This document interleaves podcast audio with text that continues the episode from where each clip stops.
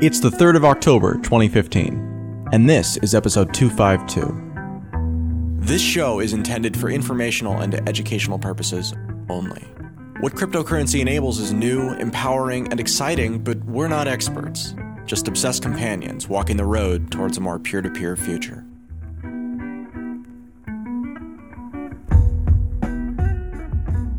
On today's episode of Let's Talk Bitcoin, we're joined by Chris and Peter, who lead the intrepid team behind the first academic peer reviewed journal called Ledger. Gentlemen, thanks for your time. Thank you, Adam. I'm glad to be here. Nice to be back on your show again. So, just to be clear, your project has no relation whatsoever to the hardware wallet project, also called Ledger, right? yeah, that's kind of funny because we debated for the title of our journal for about a month, and we finally settled on the name Ledger. And then about a week later, in the fall of 2014, BTChip was rebranded as Ledger Wallet. By that time, uh, we were pretty happy with the with the title, so we decided to, to run with it. And we think the product is different enough from our journal that it won't really cause confusion. Ledger is an academic peer-reviewed journal. The first one focused on Bitcoin. And is it Bitcoin or is it cryptocurrency? Because I saw somewhat conflicting references in the articles written so far about your project. It is cryptocurrency related. And if you go to the journal's website, it's fairly unambiguous about that. So a peer-reviewed journal is something that is is kind of a constant in most sciences, but Bitcoin and cryptocurrency have been to this point a very new science, and so we haven't had anything like this. Are there any um, instances or events in the last six years that have made you think, "Wow, we really need something like this"? It's a, there's a gap that we you know we actually don't have this, and here's a situation where it really could have benefited us. Well, well, I remember just from as a new user in 2013, I would read you know, you know all this different information on on Bitcoin and cryptocurrency, and it was very difficult for me to discern what was the facts from what was not the facts. Especially when the media, in most cases, was comments on a forum, a blog post, or a self-published paper. I felt that what was really needed was something with the authority of a peer-reviewed journal to sort of give certain manuscripts a stamp of approval that this is recognized as accurate and important by experts in the field. What is it about the academic peer reviewed journal that lends that sort of credibility to this thing? Because again, you know, just looking at the kind of origin of the species, Satoshi didn't publish in any sort of uh, peer reviewed journal. And at the time, certainly his work, it seems like, would not have fit into any that were around, at least not so specifically as what you're doing. So what is it about the format that you're working with? You know, you're, I guess peer reviewed is probably the kind of relevant part here. What is it about peer review that is worthwhile where something like a blog post is less? To be clear, the peer review process doesn't guarantee that something that's published is correct. Lots of scientific work that's published turns out to be wrong down the road. But it does help you catch a couple of things. For example, whether the work is really novel a lot of people in the cryptocurrency community, but again, none of this is really specific to cryptocurrencies. You might come up with a bright idea and you want to share it with some people. One, you're not sure if it makes sense, but two, you're also not sure if it's been done before. The reviewers should be experts in the field, and the peer review process can catch whether an idea has been explored before and to make sure that you're really building on old ideas rather than reinventing wheels. And then, yes, if there are mistakes that can be caught in the peer review process, then they're caught. And so it acts as a, as a sort of a quality control filter.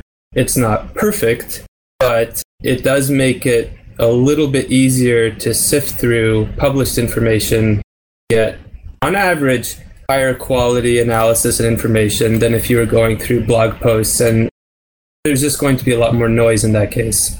It sounds sort of like it's applied skepticism. It's if something is published in a peer journal, in order for it to be published in something like Ledger, it would have needed to go through this review process, which means that if the ideas were old or if they were rehashes or, or whatever, then that would have come out in the process as opposed to post publication. Whereas the stuff that we see most of the time, a lot of times, you know, it may have been talked about internally amongst a team or, you know, team and advisors, but it will come out quite quickly and then it goes into marketing really quickly before you have a chance to get through the validation process. This puts validation, at least a level of validation, in front of the part where you start, you know, like getting excited about it. Correct.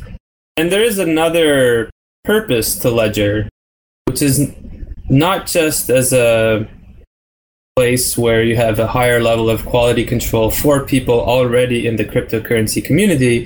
It's also an outlet for academics who already were academics but maybe weren't yet doing research in the cryptocurrency space for them to start contributing to the cryptocurrency community. For a lot of academics, unless there is a peer reviewed journal that they can publish their work in, they're not going to spend any time because that's how they justify to their communities that they're being productive. For better or worse, that's a big part of the academic process. So it's a comfortable format. And to this point, some academics have had a hard time kind of integrating in, or not necessarily integrating, but doing work in the cryptocurrency space because there wasn't an outlet that was legitimate in their, you know, in their uh, eyes and to the eyes of the people who are funding their work. Exactly. Whereas Ledger kind of, so Ledger is this nice, comfortable format that they can just slot into. And then it's about this topic. Exactly. Ledger is a traditional peer reviewed academic journal. Okay. So one other question that I had on this before we kind of move on into the process a little bit.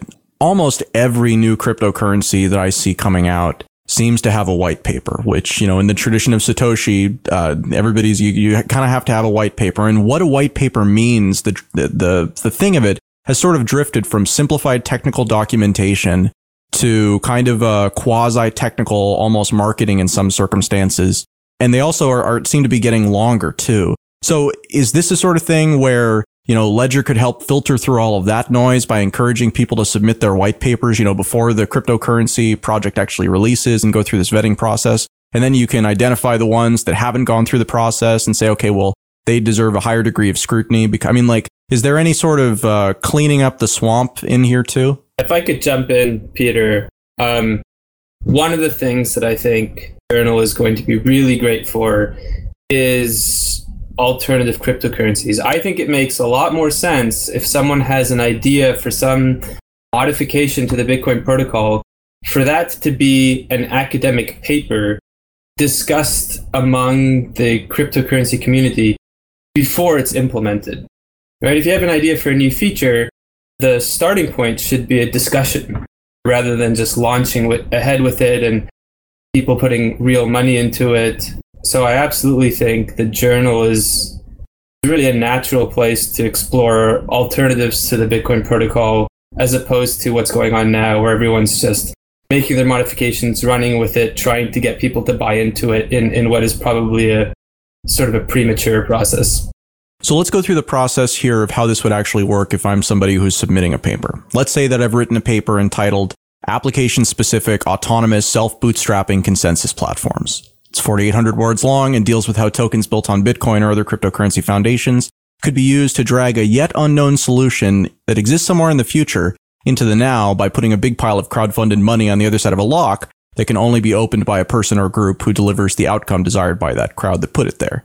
Is that the sort of thing that you're looking for? Does it cost me anything to submit it? Can my paper be rejected, whether you've, you know, received too many or if it doesn't meet your criteria? And I'm a prospective author. Talk to me here. Well, well, before before I answer that question, uh, let's go back to the idea of white papers and how they differ from a research paper. So I would say Satoshi's white paper was more of a research paper, was presenting things that were new, that were novel, that had never been done before. But not all white papers do that. And if you look at a lot of the white papers, uh, they're more of an explanation for how the, this cryptocurrency is designed. Uh, and it's just piecing together things that already exist just in a slightly reformatted way. That wouldn't qualify as a research paper. A research paper has to do something that's new and novel in the field, something that advances the state of the knowledge in cryptocurrency. So if you take something like the CryptoNote ring signature technique, that would be new research that could be published in Ledger. But if you package some, you know, you change the block time for, for Bitcoin, change the inflation rate, call it uh, Bob's coin and read a white paper on it. No, that's not original research. So Bitcoin itself, you're basically saying would have been novel when Satoshi posted it, but when Litecoin, you know, is writing their white paper and the only thing that they've changed are kind of these uh, tangential details. And I guess, I guess, you know, Litecoin also changed the uh, uh, proof of work mechanism as well. Right, they're using scrypt as opposed to uh, to double SHA two five six. Yeah, exactly. So would would uh, Litecoin at the time that Litecoin was released would that have been a good fit for Ledger, or do you think that that's too derivative of Bitcoin? Well, I don't. I don't think we want to be thinking about publishing a paper on a specific cryptocurrency. Like, a, a, you're not going to publish the Litecoin white paper. You might say, okay, that we have this new idea for a hashing algorithm. It's called scrypt. It has these properties. It's different from Bitcoin's hashing algorithm for these reasons, and write a scholarly article uh, analyzing that. That that would be totally something the Ledger would publish. If you're trying to market some new cryptocurrency, then then no, I don't think that's the kind of content we want. I think that there's a kind of uh, very blurry line between having something that's new and novel and having something that you're aggressively trying to market. So I'm just trying to figure out. But it, it sounds to me like what you're saying is that it really is just about the novelty and that if you take, if you took something like the, you know, using scrypt instead of using SHA 256, which would have been the state of the art at that point, the using SHA 256, then you're using scrypt instead. You could have gotten a paper published explaining the reasons why you think that's a better idea and then trying to defend that thesis. But the, the core, the, the thing that it goes into, the larger project is totally irrelevant to the purposes of Ledger. You're just interested in the innovation. Correct. Okay, great. I think I have a decent understanding. So going back to my question uh, about uh, the paper that I'm going to publish with you guys in this first run, I think. Yes, it seemed to have a very long title. Uh, you might have to repeat that for me. It has a very long title. It's called Application Specific Autonomous Self Bootstrapping Consensus Platforms. Based on what you've said, I think it probably would qualify based on, again, state of the art uh, inventions and things like that. So if I was going to go through this process, let's just assume for a second that I'm submitting it. What does that look like? You would go to our website, the ledgerjournal.org. You would register as an author. There's an online submission process. Before you submit your article, you'd want to consult Ledger's author guidelines. So, for example, we have a 4,000 word limit, a number of other considerations that you know you'd want to read through, formatting citations a certain way. And then if you conform to those uh, guidelines, you would then write just a short cover letter explaining very briefly what's novel about the work, how your work fits into the scope of the journal. Then you would need to suggest reviewers in the field, uh, at least three, that the journal may or may not ask to review your work, plus some other reviewers that, that we might think are appropriate for the for the article. And you'd submit that cover letter with the suggested reviewers and your article. And if you have any appendices or, or supplementary data that goes along with your paper, you could submit that to the online submission process. Okay, so now I've submitted my paper, and let's assume that you know it's been accepted. I conform with all of the uh, style requirements, and well, well, it hasn't been accepted at that point. It would be uh, admitted to peer review. We would uh, look over your submission briefly, make sure it adheres reasonably well to the author guidelines, agree with you that it fits within the scope of the journal and that there is something novel here. And at that point, we would then forward your paper to three different reviewers for peer review. So it would be a, a more lengthy process before your article is actually accepted for publication. There's a very high chance that it will require some revisions on your end in order to meet the requirements for peer review. So where does acceptance actually happen? Is it after peer review has occurred? And then at that point, the basically, if the consensus comes back from the various reviewers that yes, this is novel. Yes, it doesn't seem to have any gigantic logic holes in it. And here's what we think of it. What, what type of feedback would I as an author get from these people? Typically, and I'm just talking generally about the academic peer review process, right? If they identified any major, if they said that the work wasn't novel and that it was fundamentally flawed. Your paper may just get rejected. Hopefully that wouldn't happen. Instead, you'd hope that reviewers would have constructive criticism. So they'd say, this is a problematic section. You need to substantiate some claim that you made. So then that might require a fair amount of work. That might require more work from you as an author than just writing another paragraph. You might actually have to do some calculations or something to defend a claim you made in your paper. But even if the reviewer said everything is technically sound with the paper, they might still have other suggestions to communicate some idea more effectively. And we as editors, we would encourage you to try and meet the reviewers, their suggestions. And so you'd probably have to do some minor revisions at a minimum. But at that point, um, if only minor revisions were required, it would probably be accepted for publication. If the reviewers were skeptical and you needed to substantiate a claim, it might go back to the reviewers, and the reviewers would have a second chance to look at your paper. So there can be basically as much back and forth in this system as is required. And it, you know, if, if there's actually something there and it just takes multiple backs and forth, that, that seems like it's okay. Um, how long does something like the peer review process uh, take with what you're doing? And I mean, like, do you even have the ability to kind of estimate that at this point, or are you still too early? Yeah, we were considering single rounds, but we've decided to have as many rounds as necessary. So to answer your question, Adam, because cryptocurrency is such a fast moving field, we feel that Ledger has to be responsive and quick and efficient with its peer review. So our target is to have each round of peer review complete within six weeks. So from the moment you submit your paper to our journal's website to the moment you hear back from the reviewers with their suggestions, our target time for that is six weeks. So it means the earliest your paper could reasonably accept it is six weeks, but probably the reviewers will, you know, say, well, we, we really like this, but, uh, you know, there might be this claim that needs to be substantiated. So then you would go off and do your changes and resubmit, and then that would uh, start another six week process again. And maybe by the second time, the paper is formally accepted for publication.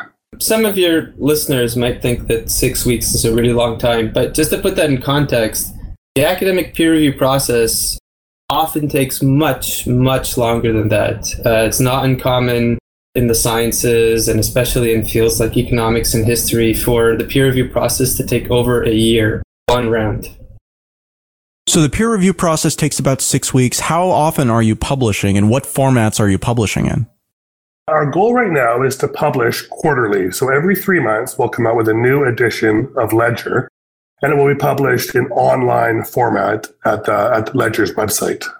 So there, there's uh, will be no hard copy, at least initially. It's ledgerjournal.org. Okay, so it's being published to ledgerjournal.org. Can I subscribe to the journal? I mean, I guess if it's a website, is it just something that I need to put on my list of sites to visit, or are you guys going to release it in newsletter form? If you're a subscriber, when there's a new edition, you will receive an, an email. Uh, but basically, the, the journal's website, uh, it, you know, is, is, hosting all the different PDF articles, and readers can search through our database once we actually publish some editions to by author or by topic to look for look for content. The important thing that's happening though is the articles they get a digital object identifier number. Our journal has an ISSN. It's a real journal, imagine me having my little air quotes. So the articles will be picked up by academic library searches. Uh, we hope that uh, with some hard work, it'll eventually be indexed by the big indexing companies like uh, Thomson Reuters. It'll also be searchable, and most universities have university library systems. So if you search for a book, it'll search within your university's library if you're at a university, and all other universities basically in the world that are connected to the system. And Ledger will be connected into that system. So now students and academics when they search for really you know like any cryptocurrency keyword words from the journal articles or the journal titles will come up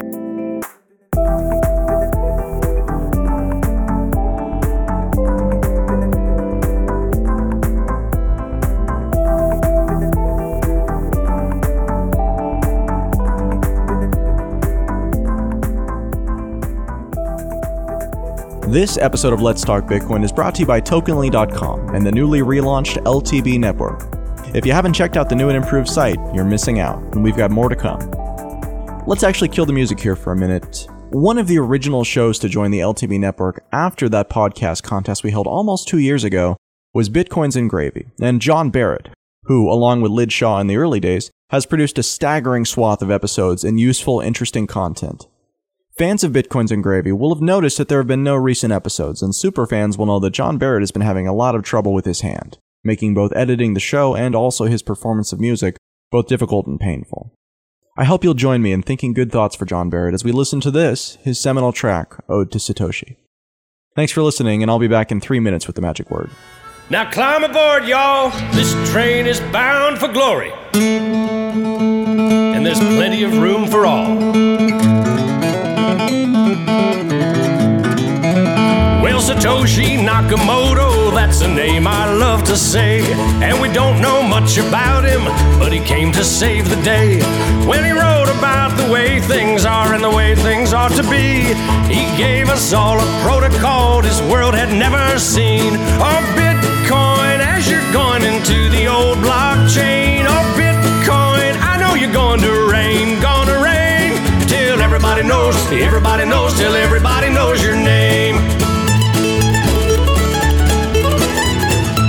Down the road it will be told about the death of old Mount Gox, about traders trading altar coins and miners mining blocks. But them good old boys back in Illinois and on down through Tennessee, see they don't care to be a millionaire, they're just wanting to be free. Our Bitcoin as you're going into the old blockchain.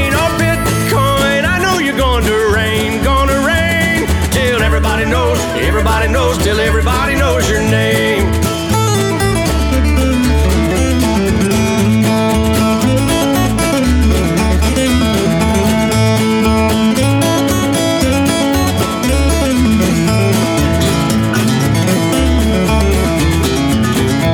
From the ghettos of Calcutta to the halls of Parliament, while the bankers count our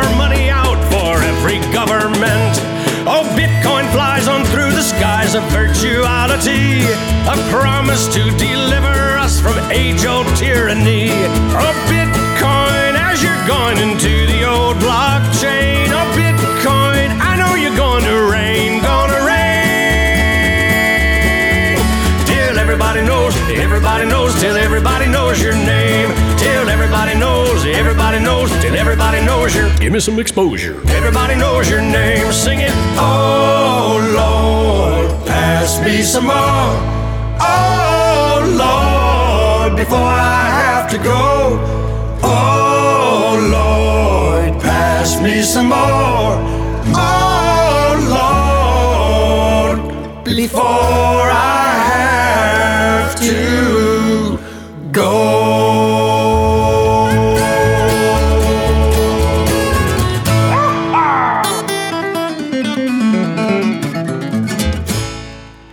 If you want to reach out to John Barrett, email howdy at bitcoinsandgravy.com.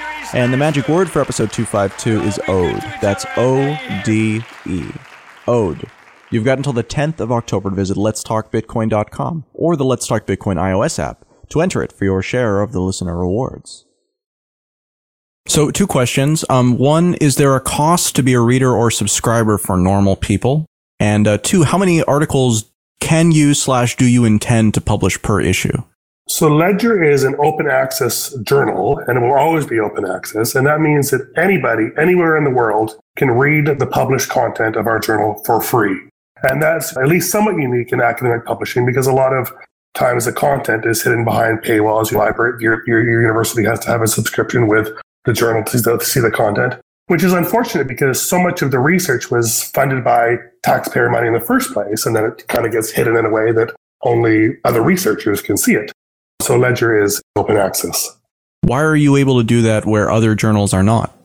Or why are maybe it, perhaps it's not an ability, perhaps it's just you are. Why are you doing that where others are not? There are a couple of open access journals. One of the ways that they fund their operation is by charging the authors fairly steep fees. So it costs sometimes several thousand dollars for the author to be able to publish their paper. But Ledger is not like that. So Ledger is not only free to read, it's also, it, there are no author fees, so it's free to publish.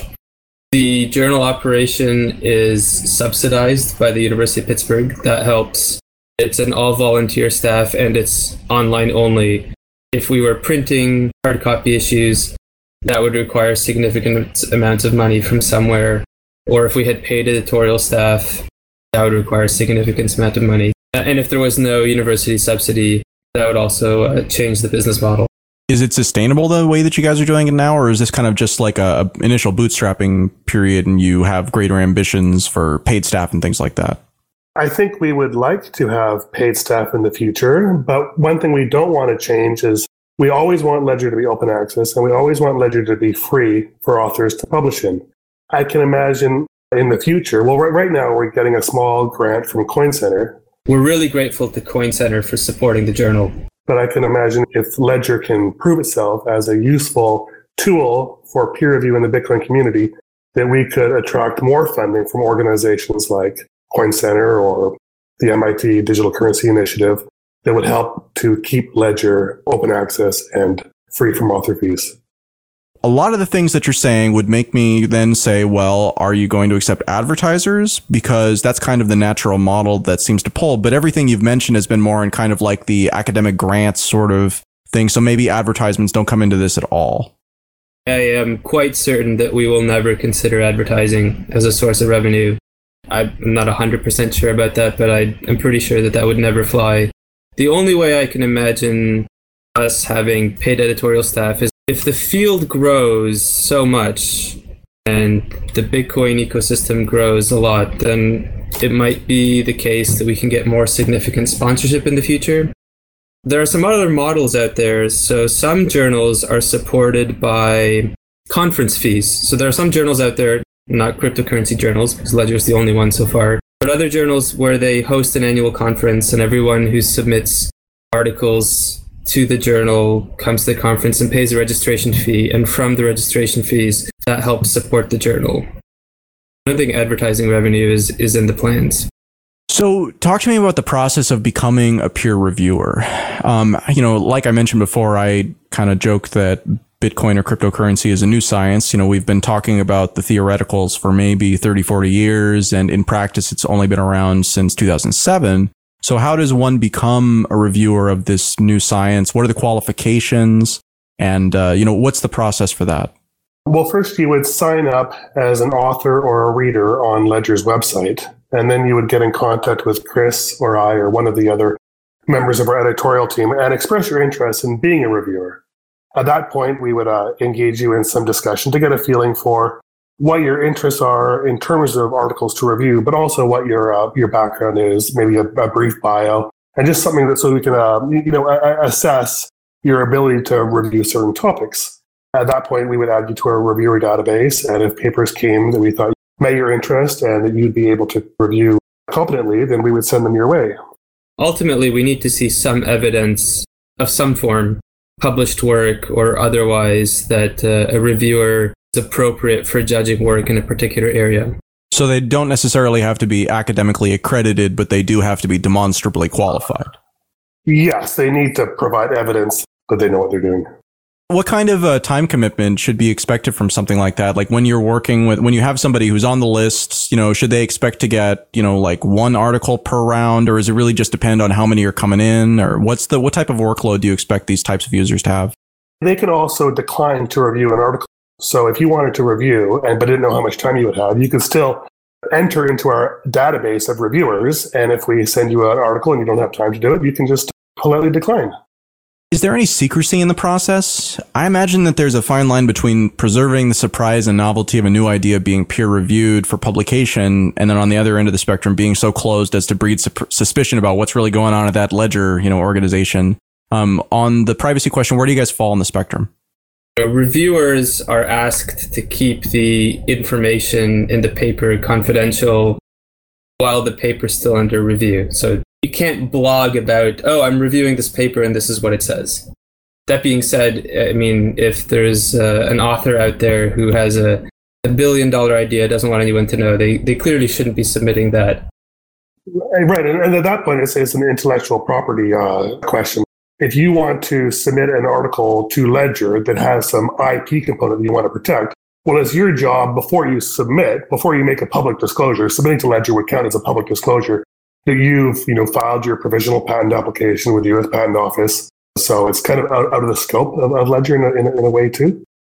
But Peter, maybe you want to talk about the fact that we're publishing the reviews online.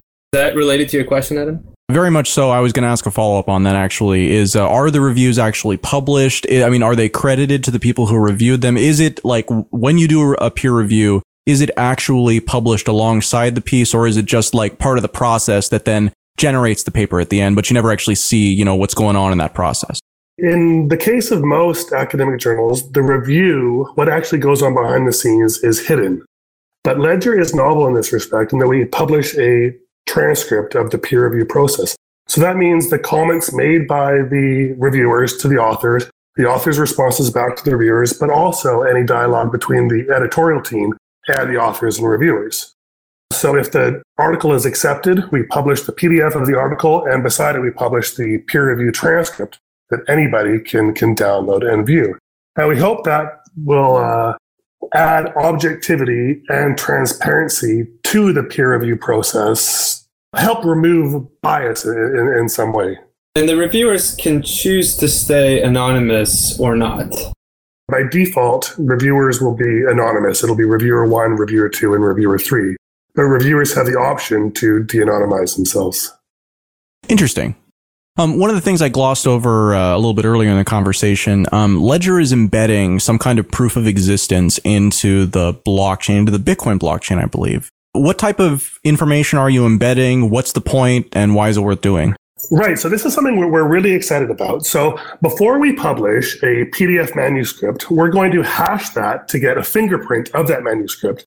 And then we'll embed that into one of the Bitcoin blocks to serve as a sort of uh, proof of existence that the document existed, the exact form it's in at that moment in time. So imagine someone publishes some controversial piece of research in Ledger, and two years down the road, some other organization says, well, we don't like that that paper says exactly what it says. And maybe they can find some way to, you know, convince someone to change that paper in some small way. Well, now, because the fingerprint of the original paper is timestamped in the blockchain, we would have proof that that paper two years later is, is indeed a forgery. By timestamping documents in the blockchain, we eliminate the ability for people to rewrite history or change the narrative after the fact one of the things that occurs to me is that by doing it that way, you're not actually, so you're not actually putting the paper into the blockchain. You're putting a fingerprint in and it's not like you can see what was changed about the new version compared to the old version. It's just that you can see that it definitely was changed because these fingerprints, if you were to change one character, like add an, an additional space into the paper and then resave it and redo the whole thing, the fingerprint would be completely different than the version that just didn't have that space. So it's not about necessarily being able to qualitatively look and see what the changes are. It's just about being able to, nobody can go back and rewrite history, like you said, and say that this thing was back there because you can provably say, no, this fingerprint doesn't match what was embedded in the blockchain at this time. Exactly. We won't know what was changed, but we will know that something was changed. And so that happens after the peer review process, after the document that's going to be published has been created in, in its entirety, but before the publication. So there's that little window there where you put it in the blockchain where nobody else could have it except for, you know, either the, I guess it would just be you guys. So it's, so it's uh, actually Ledger that's going to be putting this in pre-publication, not the author. Right, right, right, right. So, so at that point, the final PDF manuscript is in its final form. No more changes are going to be made. But before we actually timestamp it in the blockchain, we then ask the author, the corresponding author for that paper, to digitally sign it with the Bitcoin private key that's associated to him publicly. So not only will we embed the fingerprint in the blockchain, but we'll also have cryptographic proof that the author demonstrated their approval of that manuscript exactly how it was at the bitwise level. So, guys, this is uh, exciting. When's the first uh, issue coming out? I, I guess the other question that I have, although I'm not sure if you can answer it, is uh, the submission process has been open for a couple of weeks now. Have you gotten any uh, submissions that you are excited about, or any you know headlines you want to throw my way? We hope to publish the first edition of Ledger in the spring of 2016. So the window for submitting for the inaugural edition closes on December 31st of this year, and then you know three, four or so months later, we'll come up with the uh, the, the first edition regarding what we've experienced so far, we were actually actually overwhelmed. On the first day, I think we had uh, three submissions. I think we've now received seven or eight submissions. So we, we've been uh, thrilled by the uh, positive response from the community so far. And I asked an earlier compound question, and so we skipped this part. How many articles are you planning on publishing on a quarterly basis with these issues? Is it just however many are ready, or do you have a like a we're not going to publish more than 20 articles per issue or we haven't really talked about that in too much detail. The plan is that if an article meets the quality requirements and has made it through peer review, we hope to publish it. That being said, because our staff is limited, if the volume of submissions overwhelms us, obviously we might not be able to keep up you know, personally, I would like to see the first edition published with, you know, at least six, but maybe as much as 12 original research articles and at least one, but maybe as much as three uh, review articles. And what's the difference between an original submission article and a review article? Or is a review, you know, backwards looking at a project that's already been published about? Remember, Chris was talking about the importance of a scholarly article to be novel, to represent some new contribution to the literature. So, an original research article does something that nobody's ever done before. A review article, on the other hand, kind of cohesively amalgamates other original research articles, but also, you know, possibly forum posts and, and self published papers, and kind of tries to give a more general overview and summary and kind of neatly package all this other research into a nice tidy package that's just easier for, for people to uh, to process. And it's important to point out that the review articles are also peer reviewed. So you could look at the original articles like this is new science and the review articles as kind of the state of the art recap of science or the summary. Interesting. Okay, so um, guys, I think that that's about all I uh, needed to know. A few more questions here. Um, what kind of organization actually is Ledger? And I know you mentioned a little bit about some of the grants, but do you have any other funding or any other plans for funding? And it sounded like that doesn't matter too much in in your eyes too. So far, we're just uh, supported by Coin Center. We're always willing to consider sponsorship from other sources. And is Ledger an actual company, or are you guys just an online project? Ledger is not a company that is an option. Some journals create a, like a, an LLC or, or some entity that stands on its own. We might do that, and the only reason we would do that is so that if Peter and I were hit by a bus, there would be this non human entity that would officially be project. Whereas right now, it's, I guess, formally, there's a relationship between me as the managing editor that has an arrangement with the university publisher but there's not a huge impetus to go with one way or the other. It works either way. What kind of contributors, if any, are you looking for to get involved with the project? Sounded like people could uh, sign up to be a variety of things. What are those? Where should they go? Give me the full URL, please. Well, we're looking for exciting papers on any aspect of Bitcoin, cryptocurrency, and blockchain research. And we're hoping to solicit articles from not only academics, but people working in Bitcoin industry as well. To submit an article, you would go to ledgerjournal.org and uh, sign up as an author and then follow the online submission process. Thanks for listening to this episode of Let's Talk Bitcoin. This episode featured content from Chris, Peter, and Adam. Music for this episode was provided by Jared Rubens, Soundposition, and John Barrett. This episode was edited by Adam B. Levine. Any questions or comments? Email adam at letstalkbitcoin.com. Have a good one.